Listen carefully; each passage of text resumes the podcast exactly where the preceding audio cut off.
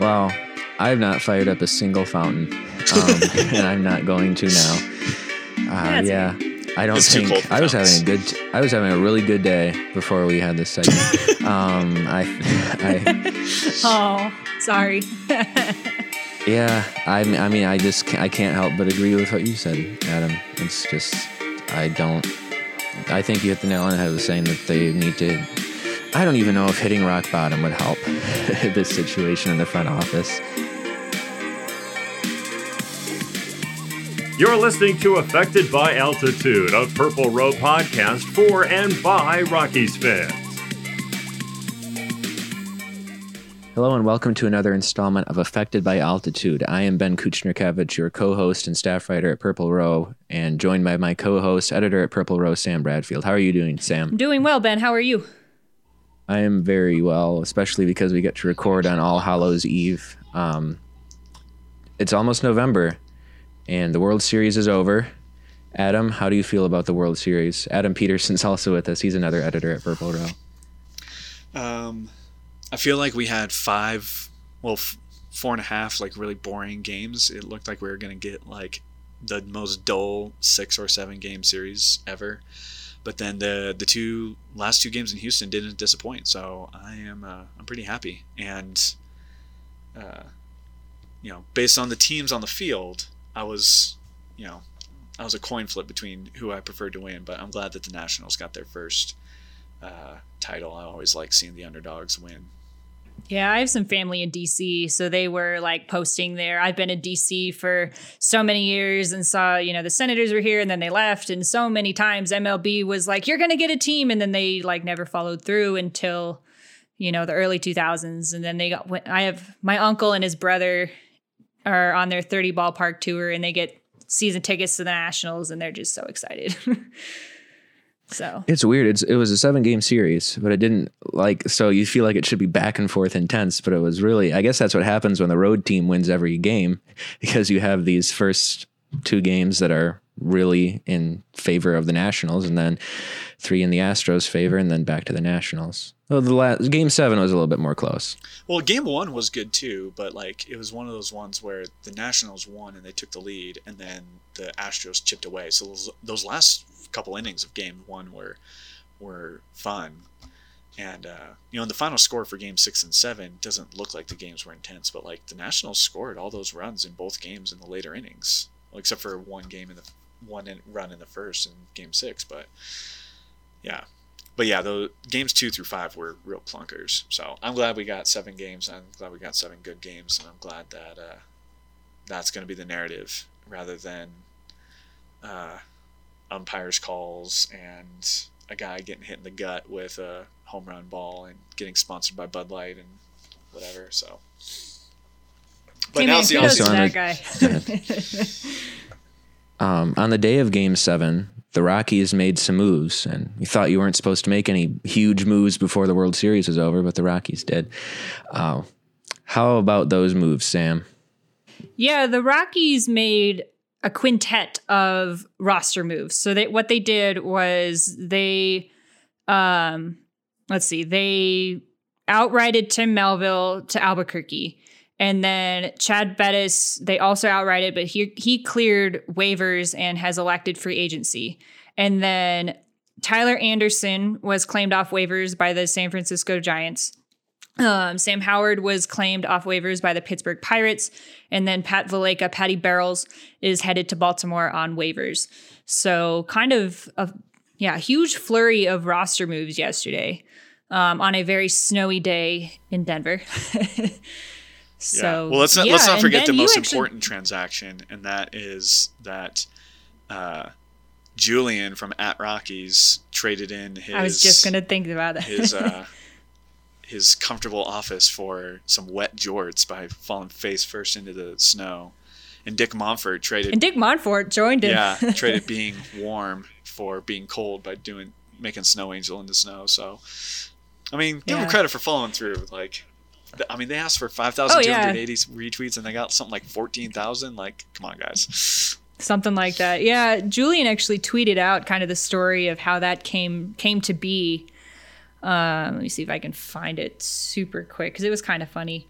Because as an intern, right? Like an intern did it more or less when he wasn't looking. Like.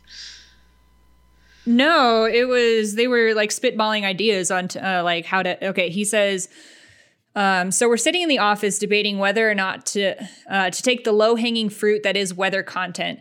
When Nicole and Tony, the interns, throw out this wild idea, the boss is just meant to be me, Julian, tweeted by, quote, the interns, face down to protect my identity, jorts because jorts.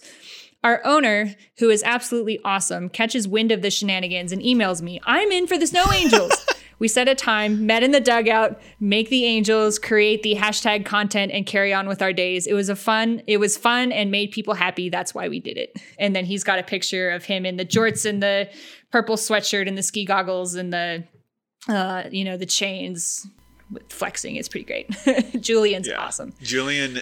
So I feel like people who know who's behind @Rockies fall over themselves to give Julian and his team credit. And even still, I don't think they get enough credit. They just do such a great job. Yeah, they really do. Definitely one of the best Twitter feeds in sports. So we're number one in something. Yay. Woo! Yeah. So with all those moves, I'll be honest and say I didn't know how it all worked out, how these like minor league deals and then free agency works out. And Sage really cleared it up in the comments for me. Can you sum that up? Because Tim Melville's whole situation was really confusing to me too. So I'll use Chad Bettis, Tim Melville, and Chi Chi Gonzalez and compare their three situations. So, I mean, I saw Chad Bettis rejected the outright assignment and elected free agency. So then I wondered, I see Tim Melville is outrighted to AAA. So, well, he must have accepted his outright then. So then, but he's still going to be a minor league free agent, which I didn't understand. But then Chi Chi Gonzalez, who signed a minor league deal, is still on the 40-man roster. So he is technically still like just accruing service time like a player would after they're called up. So he's going to be like eligible for arbitration in 2021, 22, if for some reason the Rockies keep him on the 40-man throughout the whole 2020 season. Don't hold your breath. So I guess it's basically like, I don't know, when the contract is purchased from the minor leagues, such as Melville and Chi Chi were signed to minor league deals, a major league contract replaces it. And then, so that's what happens there. So Tim Melville is outrighted off the 40-man roster, and he's going to be a minor league free agent. And then Chi Chi Gonzalez, as of right now, is still on the 40-man roster, so he's just going to continue being on the major league roster unless a move is made. And it doesn't necessarily have to be designated for assignment. They can waive him, as was done with Tom Murphy last offseason. He was just waived and not DFA'd. So, yeah, that I guess is how that all works. So here's a question. Like, if Tom Murphy is our, example here, is Tyler Anderson going to get picked up by the Giants and then traded to the Mariners and then, put up a, 120 ERA plus for the Mariners this year? Is it like, I know the past isn't always prelude, but like, let's be honest, we're all expecting something like that to happen, right? Well, I think I'll stay on the Giants and be good personally, but we'll see. Yeah. Who of those five, which one surprised you guys most? Probably Anderson for me. Yeah, I think Anderson for me as well. Yeah, because like the rest of them, I expected Chad Bettis. Tim Melville, I wasn't necessarily surprised by, nor was I with Sam Howard. I can't say I expected Valaika, but at the same time, wasn't very surprised. So yeah, I definitely think Anderson was my big surprise.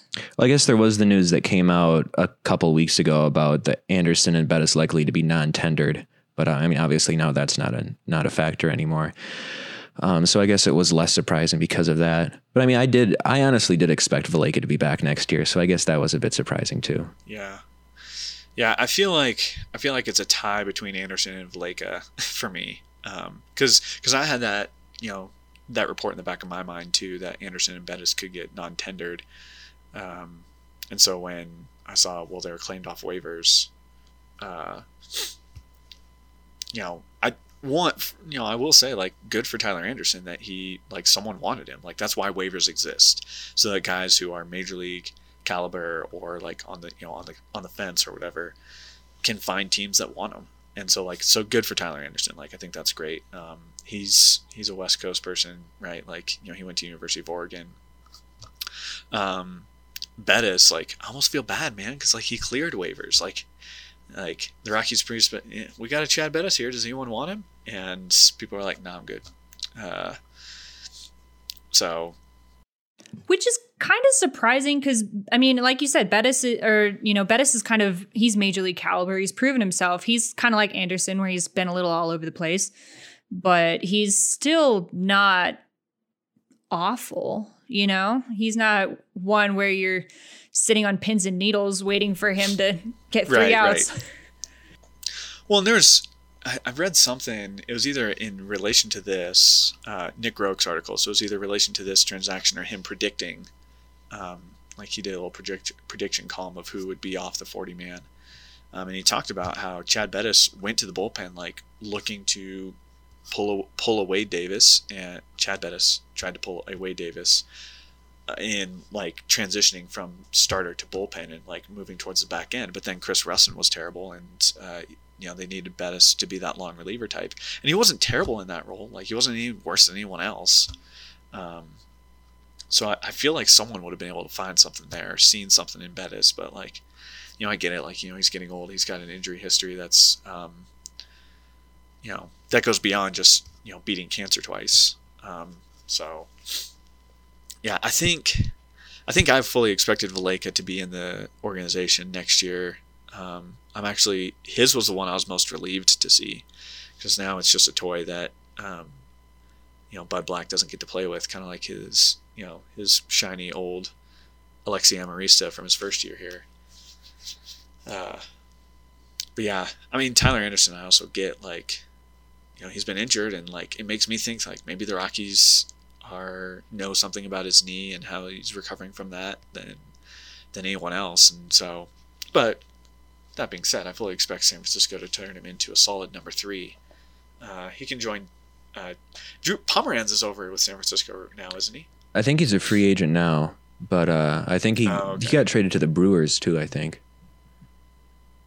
Yeah, I was gonna say maybe Jordan Lyles, Drew Pomeranz, and Tyler Anderson can make a super former Rockies rotation somewhere and just terrorize us till kingdom come. So it's unfortunate to have to give up Anderson for really nothing though, because I mean there is still a lot of potential there. I think if he can try to figure out how to stay healthy. Yeah, and that's why I think like. I mean, we've established that the Rockies don't necessarily deserve the benefit of the doubt when they're making these roster moves. But his is one where, you know, they've clearly liked him and they've clearly given him every opportunity. So I do wonder if, like, they just said, we can't wait on that knee, Tyler, and, you know, good luck elsewhere. So, I don't know. Yeah, because he wasn't expected back until, like, May or June of next year anyway. Yeah. So at least on the major league roster, yeah. Right, yeah. So it'll be interesting to see kind of what the rotation looks like next year, because that leaves what? Yeah, what's Gray, the depth chart look like? Well, I mean, we have Gray, Freeland, Marquez, Peter Lambert is still there, Chi Chi. Hoffman, I guess. Yeah, and then Hoffman, Senzatella, Rico, Senzatella. I mean, there's people you could put in it. Right. Yeah, I don't know. Like, here's what my hope is. My hope is that they're clearing all these roster spots. Like, part of the reason they had to do is because, you know, you've got to get Rogers, Gray, and Oberg. Yeah, Oberg off the 60-day DL and onto the 40-man roster. Like, I get that you need the 40-man roster space, but I'm also hoping that it means that they're going to try and take some risks and, like, you know, scour and, you know, because they got a lot of bullpen arms that they've got to, or a lot of innings in the bullpen that they've got to find arms for. And so I'm hoping what this means is that they're going to do some Rule 5 drafting. They're going to, you know, see if they can pick up guys who are, you know, non-tendered or outrighted, like, or whatever. I don't want to look at Kyle Bearclaw's numbers because, I mean, he's who the Giants dropped to add Anderson. But there was a time where, you know, Bearclaw was one of the best relievers in the National League for the Marlins. And so, I don't know. I'm hoping that this is a signal that the Rockies are going to try and go out and find these players to fill these roles on the roster, but I'm not holding my breath. So the way these waivers work, right, is that the team with the worst, is it still the team with the worst record picks first? Is that how it goes? It's the team with the worst record in your own league, I think. Or no, it's the team with the worst record in the opposite league. Because I remember when Daniel Murphy went on a waiver trade from the Nationals to the Cubs, everyone in the American League had to pass on him. And then the Rockies were one of the teams that, you know, were ahead of the Cubs and could have picked him. But yeah, it's in order of record. But yeah, Sage would be one who would be able to tell us if that is still the procedure in the offseason. So the Tigers are worst in the AL. So then I guess it was the Orioles. I mean, Valaika got snatched up pretty quick then. Yeah, but I mean, he got snatched up by the Orioles, so. I mean, that'll give him a chance to play and maybe figure out some of the stuff that, you know, he's lost over the last couple of years. Yeah. So it's not to be said for that. I don't know. I feel bad for anyone who is compelled to go to Baltimore at this stage, because that looks like it's going to be a long, dark rebuild.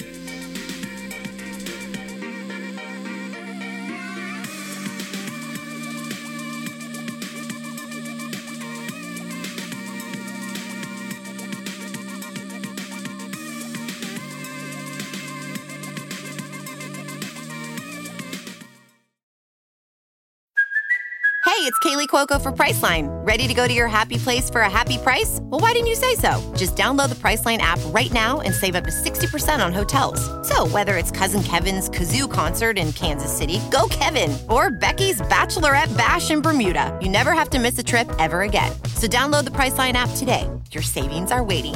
Go to your happy place for a happy price. Go to your happy price, Priceline.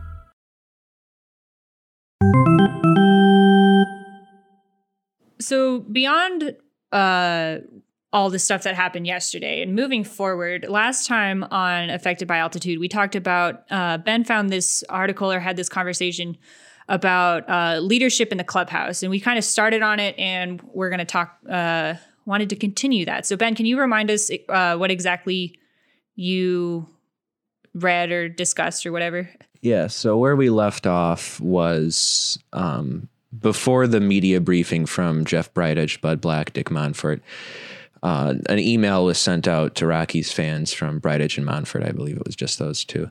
And just Breitage was saying interesting things that made it seem like this might be kind of on the players for the reason that the team was not successful in 2019. And my just kind of knee-jerk reaction was to post on Twitter, I don't blame Nolan one bit if he opts out.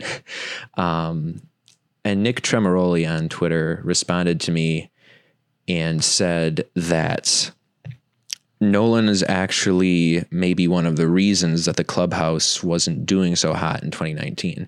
And I immediately thought that maybe he's trolling. I wasn't sure. So I decided to ask him, and he made a compelling case that actually convinced me of not that Nolan is a problem, but that he's not what the Rockies necessarily need in terms of the veteran clubhouse presence. Because I mean, obviously I don't want to get rid of Nolan Arenado. Nolan Arenado is really like the crux of the team, but when he is going bad, he visibly shows it a lot. Like I went to the Cincinnati series this summer, and that was a time when he was in a little bit of a slump, and you could hear him smashing his bat on the rack after he grounded out from, I was pretty far away.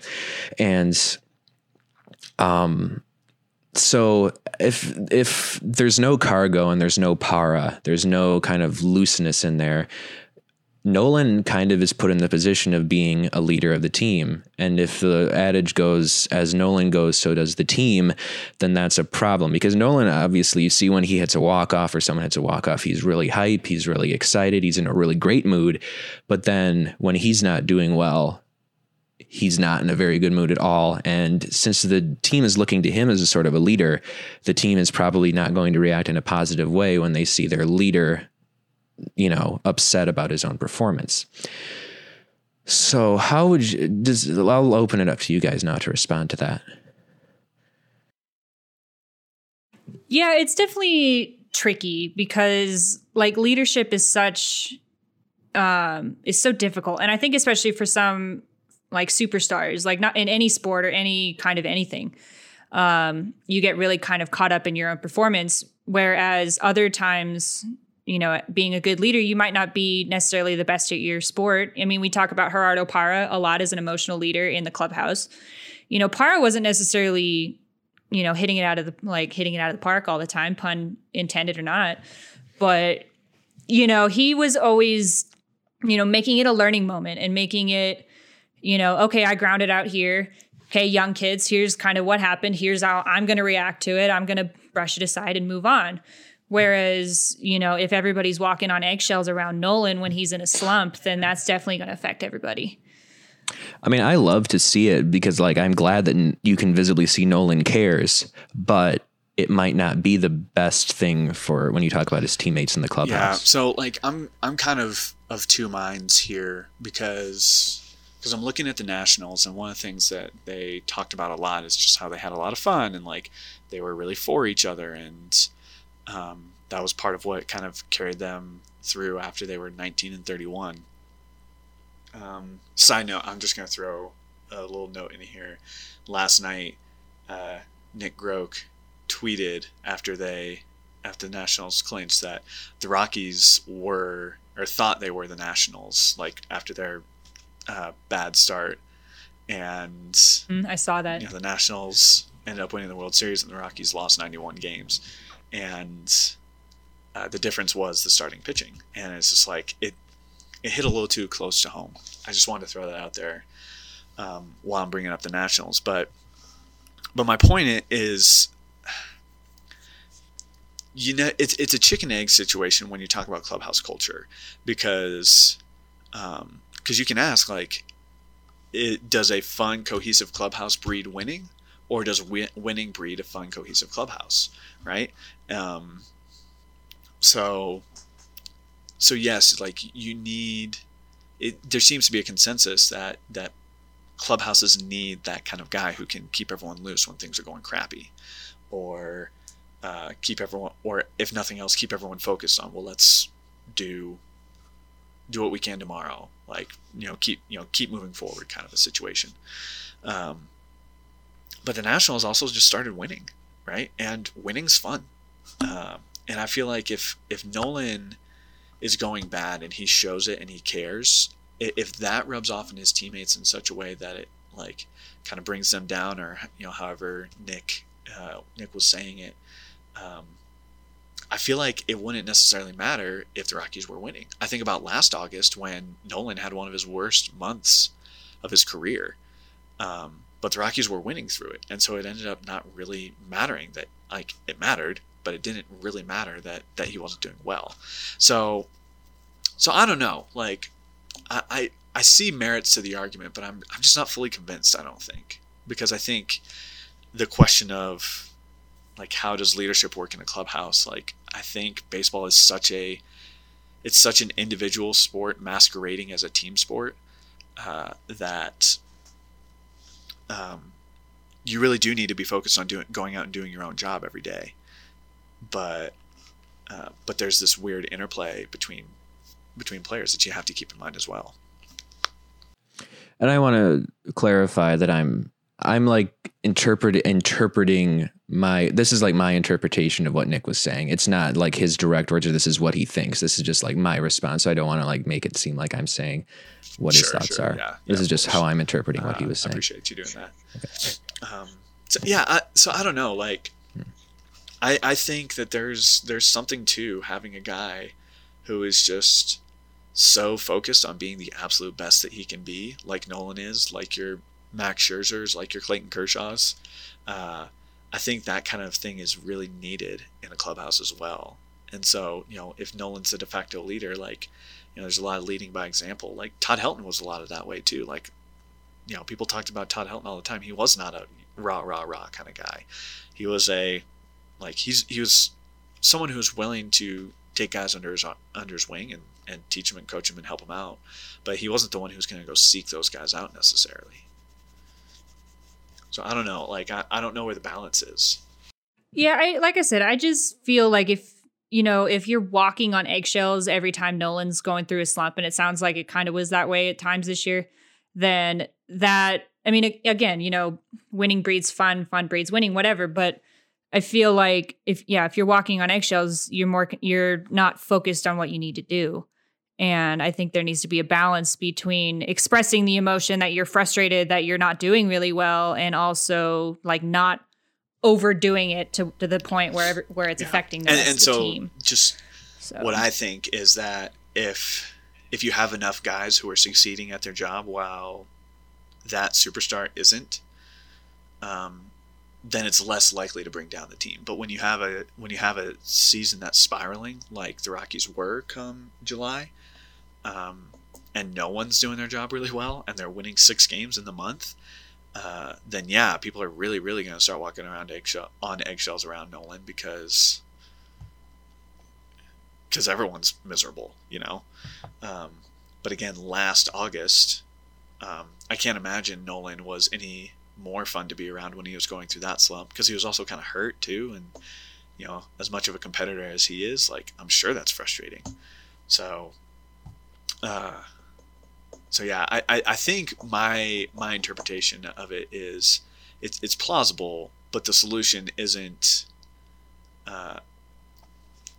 this side or the other thing. The solution is you need other people to kind of balance that out, and who can take that lead, take those reins to kind of loosen those people up so they don't have to walk around eggshells on Nolan. So if they are walking around eggshells on Nolan, they're not looking over their shoulder when your Gerardo Parra types come on and, slap them on the head with a baby shark stuffed animal or whatever. So I don't know.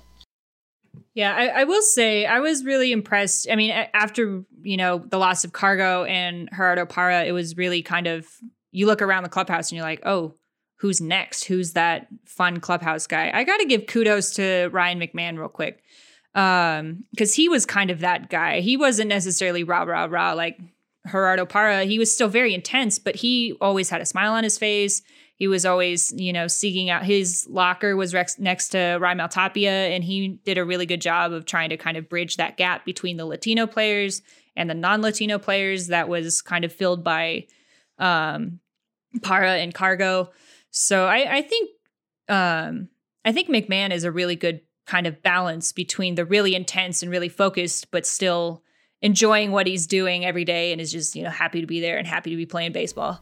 So, and maybe as he's getting into an everyday role, because last year was his first year on the roster full time. Like, maybe as he gets more used to that, like, he can be that guy who can balance Nolan out. And I'm sure there was some component to signing Daniel Murphy because he was a veteran, and I'm having a hard time figuring him out, like exactly what his impact on the clubhouse is, because I mean I think he seems very studious about hitting, and then we obviously see him being goofing around on the field, diving into home plate, and I mean in that respect I'm sure he does keep the clubhouse loose as well. I don't know. I have a hard time figuring out Daniel Murphy though. I did Murphy's ranking the Rockies, and I didn't find a way to put in like how much of a goof ass he is, like, and how much I appreciate that. Like, it's not something that you see in a lot of players. Like, he just, I mean, part of it's because he's he's on the wrong side of 30 for a baseball player, and he's starting to look a little out of shape, and so he lumbers around a little bit, and so he just looks funny out there, like. I don't know, but there was a story at some point, I think, where he was trying to, respond to a tense situation in a goofy way on the field or in the dugout or whatever, and it was not received well. So, like, I don't know, the interplay of a major league clubhouse is just it's a mystery, man. Yeah, I think it was that 19-3 or whatever blowout to the Giants. And it was in the later innings, and I remember that because he did something goofy, and I think David Dahl said something to him, and that's when everybody kind of started paying attention, going, man, these guys need to loosen up. Like, I mean, Mark Reynolds is pitching the 9th inning, like, and he even was smiling on the mounds. Can we just relax for a second? So that was kind of when it was, I think, blown up that the Rockies might have a fun problem. And again, I just go back to saying, like, you know what's really not fun? Losing. But you know, the counterpoint to that is, like, if you lose, like, you're going to lose a lot in baseball. Like, you know, every playoff team won or lost at least 60 games, right? And so you're going to lose. Well, no, sorry. A couple of those lost a little bit less than 60, I guess. Yeah, you get my point. Everyone loses a lot in baseball. So it's a matter of, like, how do you break the cycle of tension? Or even just kind of make the best of a bad situation. You know, I mean, the Nationals were 19-31 at the end of May. And then all of a sudden they kind of, signed Gerardo Parra and a couple other guys and kind of made the best of it and then went on that tear. So. Well, and people start, I feel like, everything that you read about the Nationals is going to gloss over the fact that, like, they found some stability in their bullpen that was terrible, or at least relative stability in their bullpen. They started getting better performances from their offense, and the starting pitching was going longer, and and all these things kind of came together. Like, that was fundamentally a good team from jump that just got a terrible start. So whereas the Rockies were a team that was, like, probably a good to pretty good team that needed a lot of things to break right for them to make the playoffs, and when things started going wrong, like, their margin of error was just really thin. So, baseball's a tough game. It's a tough game. And now we've got, 127 days to opening day? Wasn't it like 122 to start of spring training and 147 to opening day, I think? I feel like I read that somewhere. That sounds closer to right. Yeah, and it's like 100-something, 107 or something like that to pitchers and catchers reporting, so... But we're going to be here. Of course. We're going to talk about it no matter what, right? So. All righty. And with that, we're going to take a quick break. And when we come back, we will do an episode of Fire Up the Fountains, which we haven't done in a while.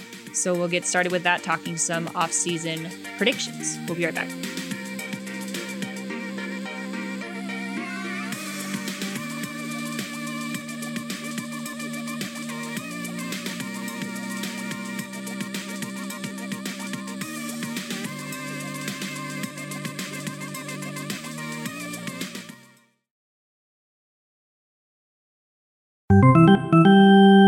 Fire up the fountains.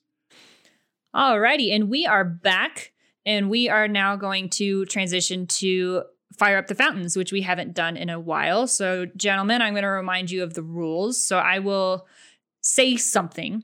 I will give you a statement, and then if you agree with it, you say fire up the fountains and explain your thoughts. And if you disagree, then you just simply say nah, and explain your thoughts.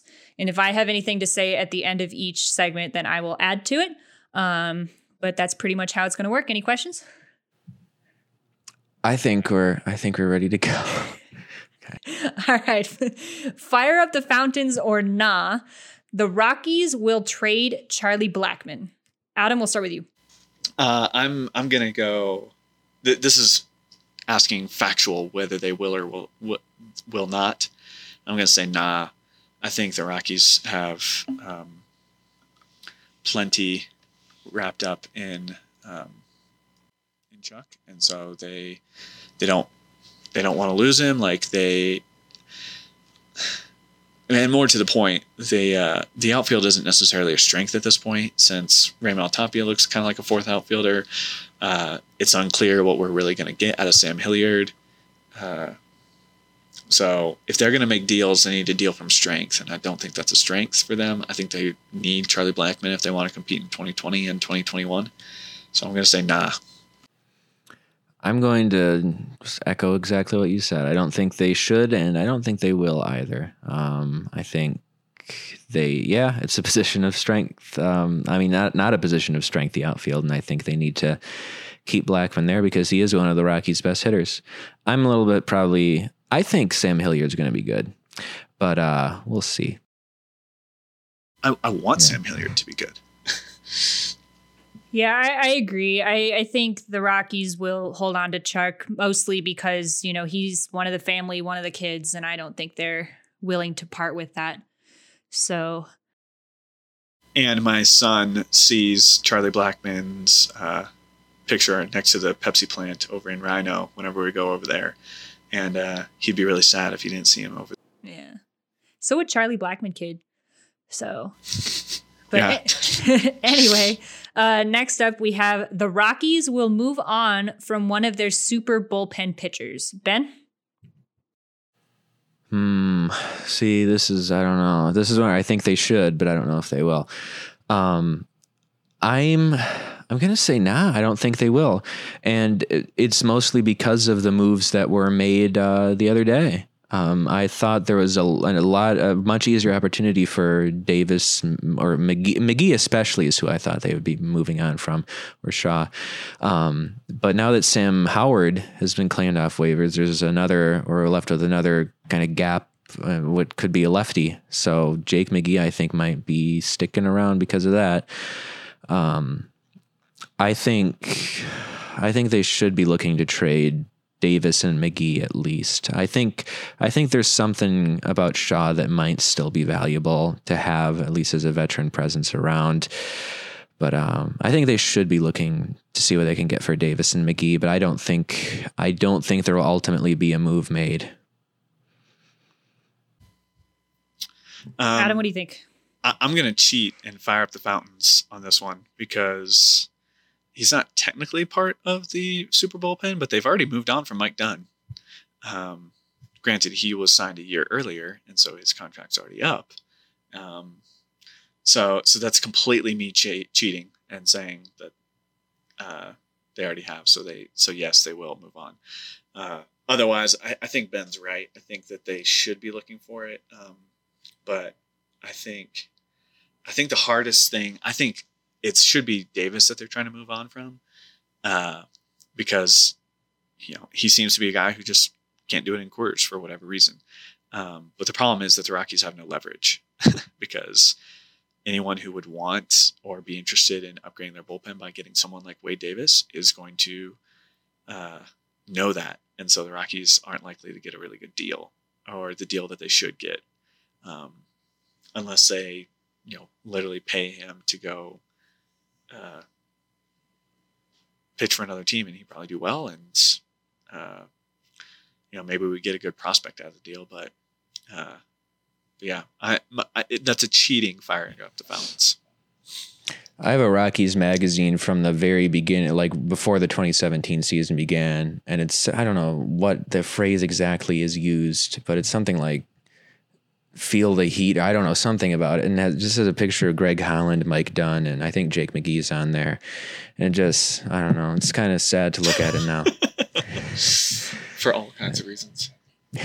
Yeah, I mean, if they were to trade Davis, maybe they could ship him off to the Astros, you know, and get the Astros to pay for the majority of the contract like they did with Zach Greinke and the Diamondbacks. But that would probably be about the only option.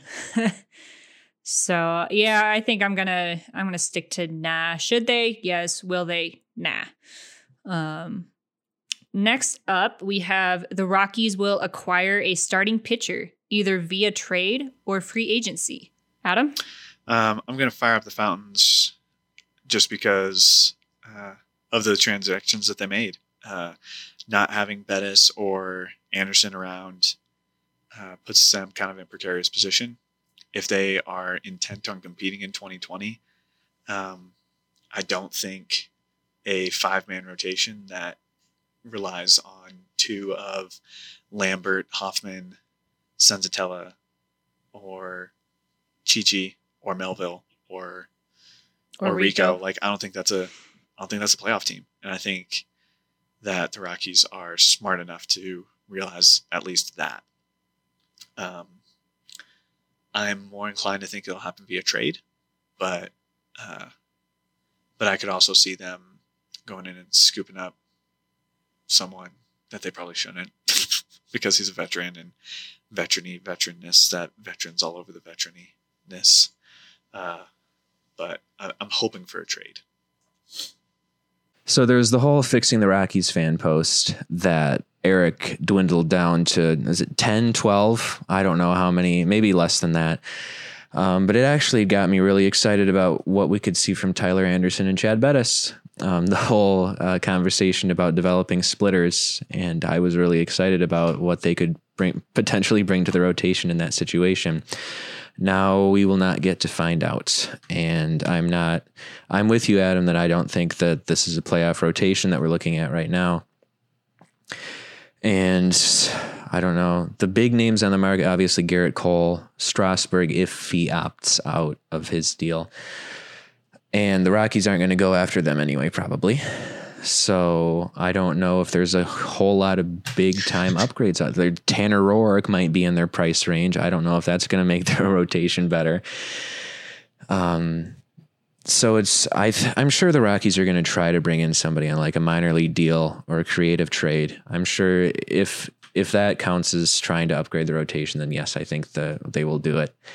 But I don't know if the options are going to be there in their price range that the move will be made that will actually make the rotation better. Yeah, I think they'll do something, and it sounds like if they're going to do anything, it'll be via creative trade. So I guess we'll kind of see what they piece together. But yeah, I'm going to fire up the fountains and say I think they'll get somebody. It's just a matter of who they're going to get and how it's going to work. So. Next up, we have the Rockies will make a coaching change. Ben, what do you think? I don't think they will. I don't know. Steve Foster would probably be the most compelling target to be replaced, but I don't think he's going to be. I think they're probably going to keep what they've got. Interesting hitting philosophies in the 2019 season that came over, and I don't know. I think we'll see the same thing. Yeah, I feel like if they would have made a change, they might have made it by now. Sam, what you shared about Magadan, I can never pronounce it correctly. Magadan. What you shared about his kind of philosophy with the Diamondbacks. And how it seems like he's kind of carrying that over here makes me concerned. It makes me think, you know, at some point, something's got to change. And because this offense just doesn't look good, and it seems like they're really falling behind. Especially call it the launch angle revolution, call it the juice ball revolution, like whatever you want to call it. Like they just feel like it just feels like they're falling behind. And I'd like to see that change, but. I don't think that they will ultimately make a coaching change because I think they probably would have all by now. So,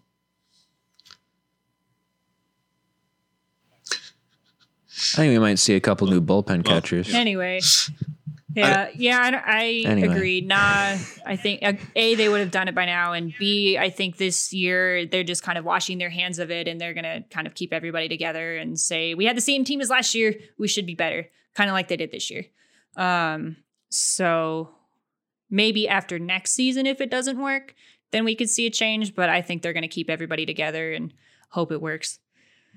And then our final question for this Fire Up the Fountain session is the Rockies will make changes in the front office.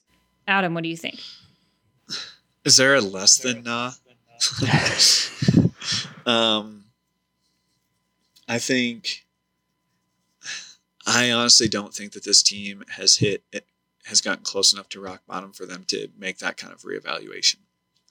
I think if they win 90 games or lose 90 games again next year, it'll either be Breitage or it'll be people around him, or they'll bring in someone as a president of baseball ops kind of situation.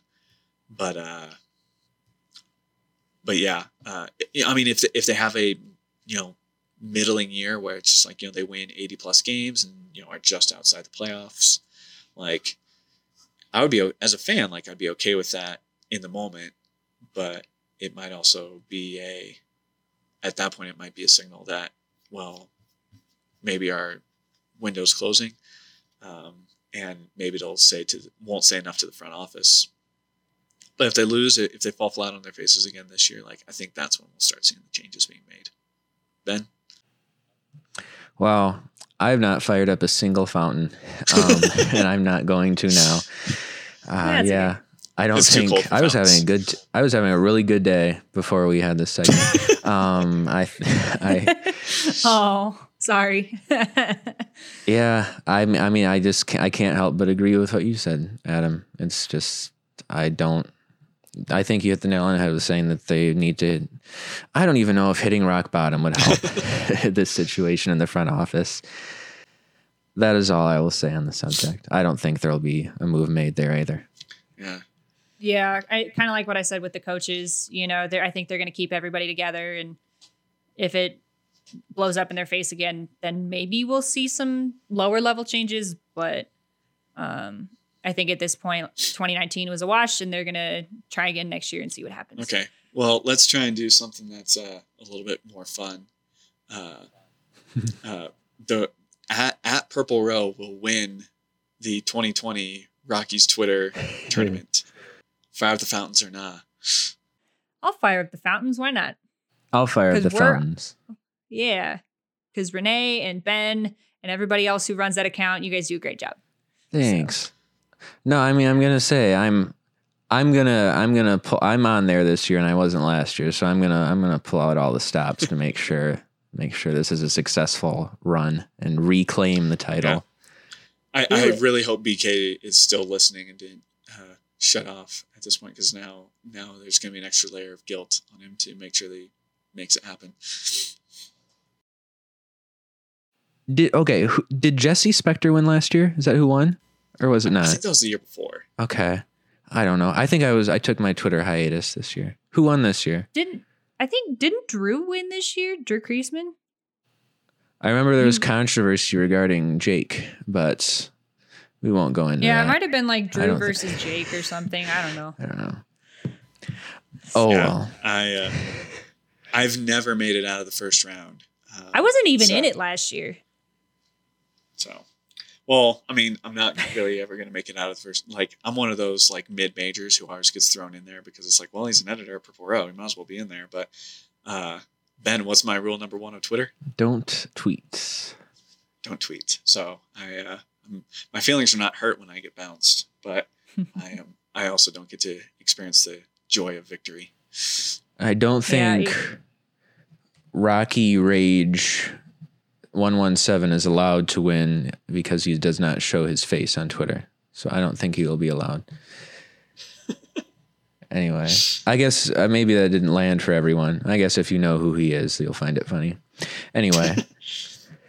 Yeah. So. Alrighty.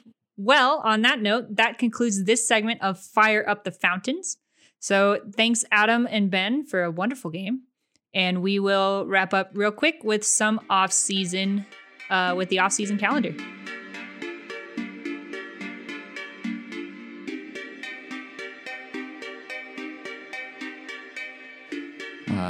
October 31st is coming past. That is the day that players have filed for free agency, and many of them did. We saw Chad Bettis, Yonder Alonso, Drew Butera become free agents for the Rockies. November 3, the Gold Glove Awards will be announced, and Trevor Story is a finalist at shortstop. Nolan Arenado is a finalist at third base. Once again, finally Trevor Story is. I believe they should both win because, I don't know, I saw at least one defensive metric says they were the best at their position, so I think that's enough to say they should win. What do you think, Sam? I mean, I'd like to think so, but we'll kind of see if somehow Coors Field bias sneaks in and, if Ahmed goes back-to-back or, I could go on about how Chase Field should be just as biased as Coors, but that's, different matter. So I'd like to see Story win, but we'll see what happens. I'm not getting my hopes up quite yet. We've already seen a number of options either exercised or declined. The Rockies don't have anything to worry about there, but the deadline for the options is November 4, and also the qualifying offers to extend. The Rockies also don't have any sort of situation with that. Also on November 4th, the Baseball Writers Association of America Awards finalists will be announced, and so Rookie of the Year, Manager of the Year, Cy Young, MVP. I don't think we'll be seeing much of the Rockies there either. November 7th, the Silver Slugger Awards. We could potentially see something going on there. I think Arenado certainly probably, I don't think he'll win because Anthony Rendon probably is going to take home that. But, you know, he's going to be in the top at third base for sure, among the finalists. I might see Trevor Story in there at shortstop too. Maybe Charlie Blackmon somewhere. I don't know. Though it will be hard. There's some pretty good Cunha, Yelich, Bellinger. Yeah, it might be hard to get in the outfield. Oh, well. November 11th through the 14th is the GM meetings. Those will be fun. Lots of scuttlebudding going around there. November 11th. Oh, these are. Thanks to overthemonster.com, by the way, for putting together this list. I'm just reading down. Okay. November 14th is the deadline to accept or decline the qualifying offer. November 19th through 21 are the owners' meetings. November 20 is the Rule 5 protection deadline. We talked about that a little earlier. Adam suggested that hopefully the Rockies will be looking to make some moves once the Rule 5 draft comes into play. December 2 is the non-tender deadline. Certainly could be some moves there made for the Rockies. We talked about Anderson and Bettis earlier as non-tender candidates. Of course, they've been claimed off waivers now, so that's not necessarily that's not going to factor for them. December 9 through 12 are the winter meetings. Those will be fun. Rule 5 draft takes place on December 12th. Then we have our wonderful arbitration exchanges on January 10th. We'll see if there will be any hearings necessary for the Rockies. Maybe there will be. Last year there wasn't any hearings for the Rockies, right? I thought I thought Trevor Story went to a hearing, or he almost did, but then they got it sorted out. I think Story is what happened. Not. Yeah, he almost did, but it got sorted out. I think that was it, though. Yeah, so we'll see. He's due for another sizable raise, so we'll see what happens this time around. Yeah. And this year's winter meetings are in San Diego, sunny, wonderful San Diego, and I'm super sad that I probably won't be able to go. So they were in Vegas last year, which was also close to Phoenix. But anyway, Go ahead. Yeah, sorry. All right, I was just going to say, Eric Garcia McKinley and I will be doing a podcast, a Pebble Report podcast at some point about the Rule 5 guys and kind of what we think is going to happen. So stay tuned for that. January 21 is the Hall of Fame results being announced, and that actually it's going to be pretty important for Rockies fans. Larry Walker could fall off the ballot if he is not voted in. Todd Helton will be there again as well, both of whom should be in the Hall of Fame. But we will see what happens there. We've got to rock the vote for Larry Walker. February 3 arbitration hearings, if necessary, for the Rockies. And February 10 through 12, pitchers and catchers reports. And then we will be ready to go through the pain all over again. Definition of insanity is doing the same thing over and over again and expecting a different result, right? So I think that's something like that. Baseball's so much fun, though. It really, really is. So I think that'll do it for this episode of Affected by Altitude. Thanks, Ben, for another wonderful podcast, and thanks, Adam, for joining us. And we'll keep you posted throughout the off season. See you next time.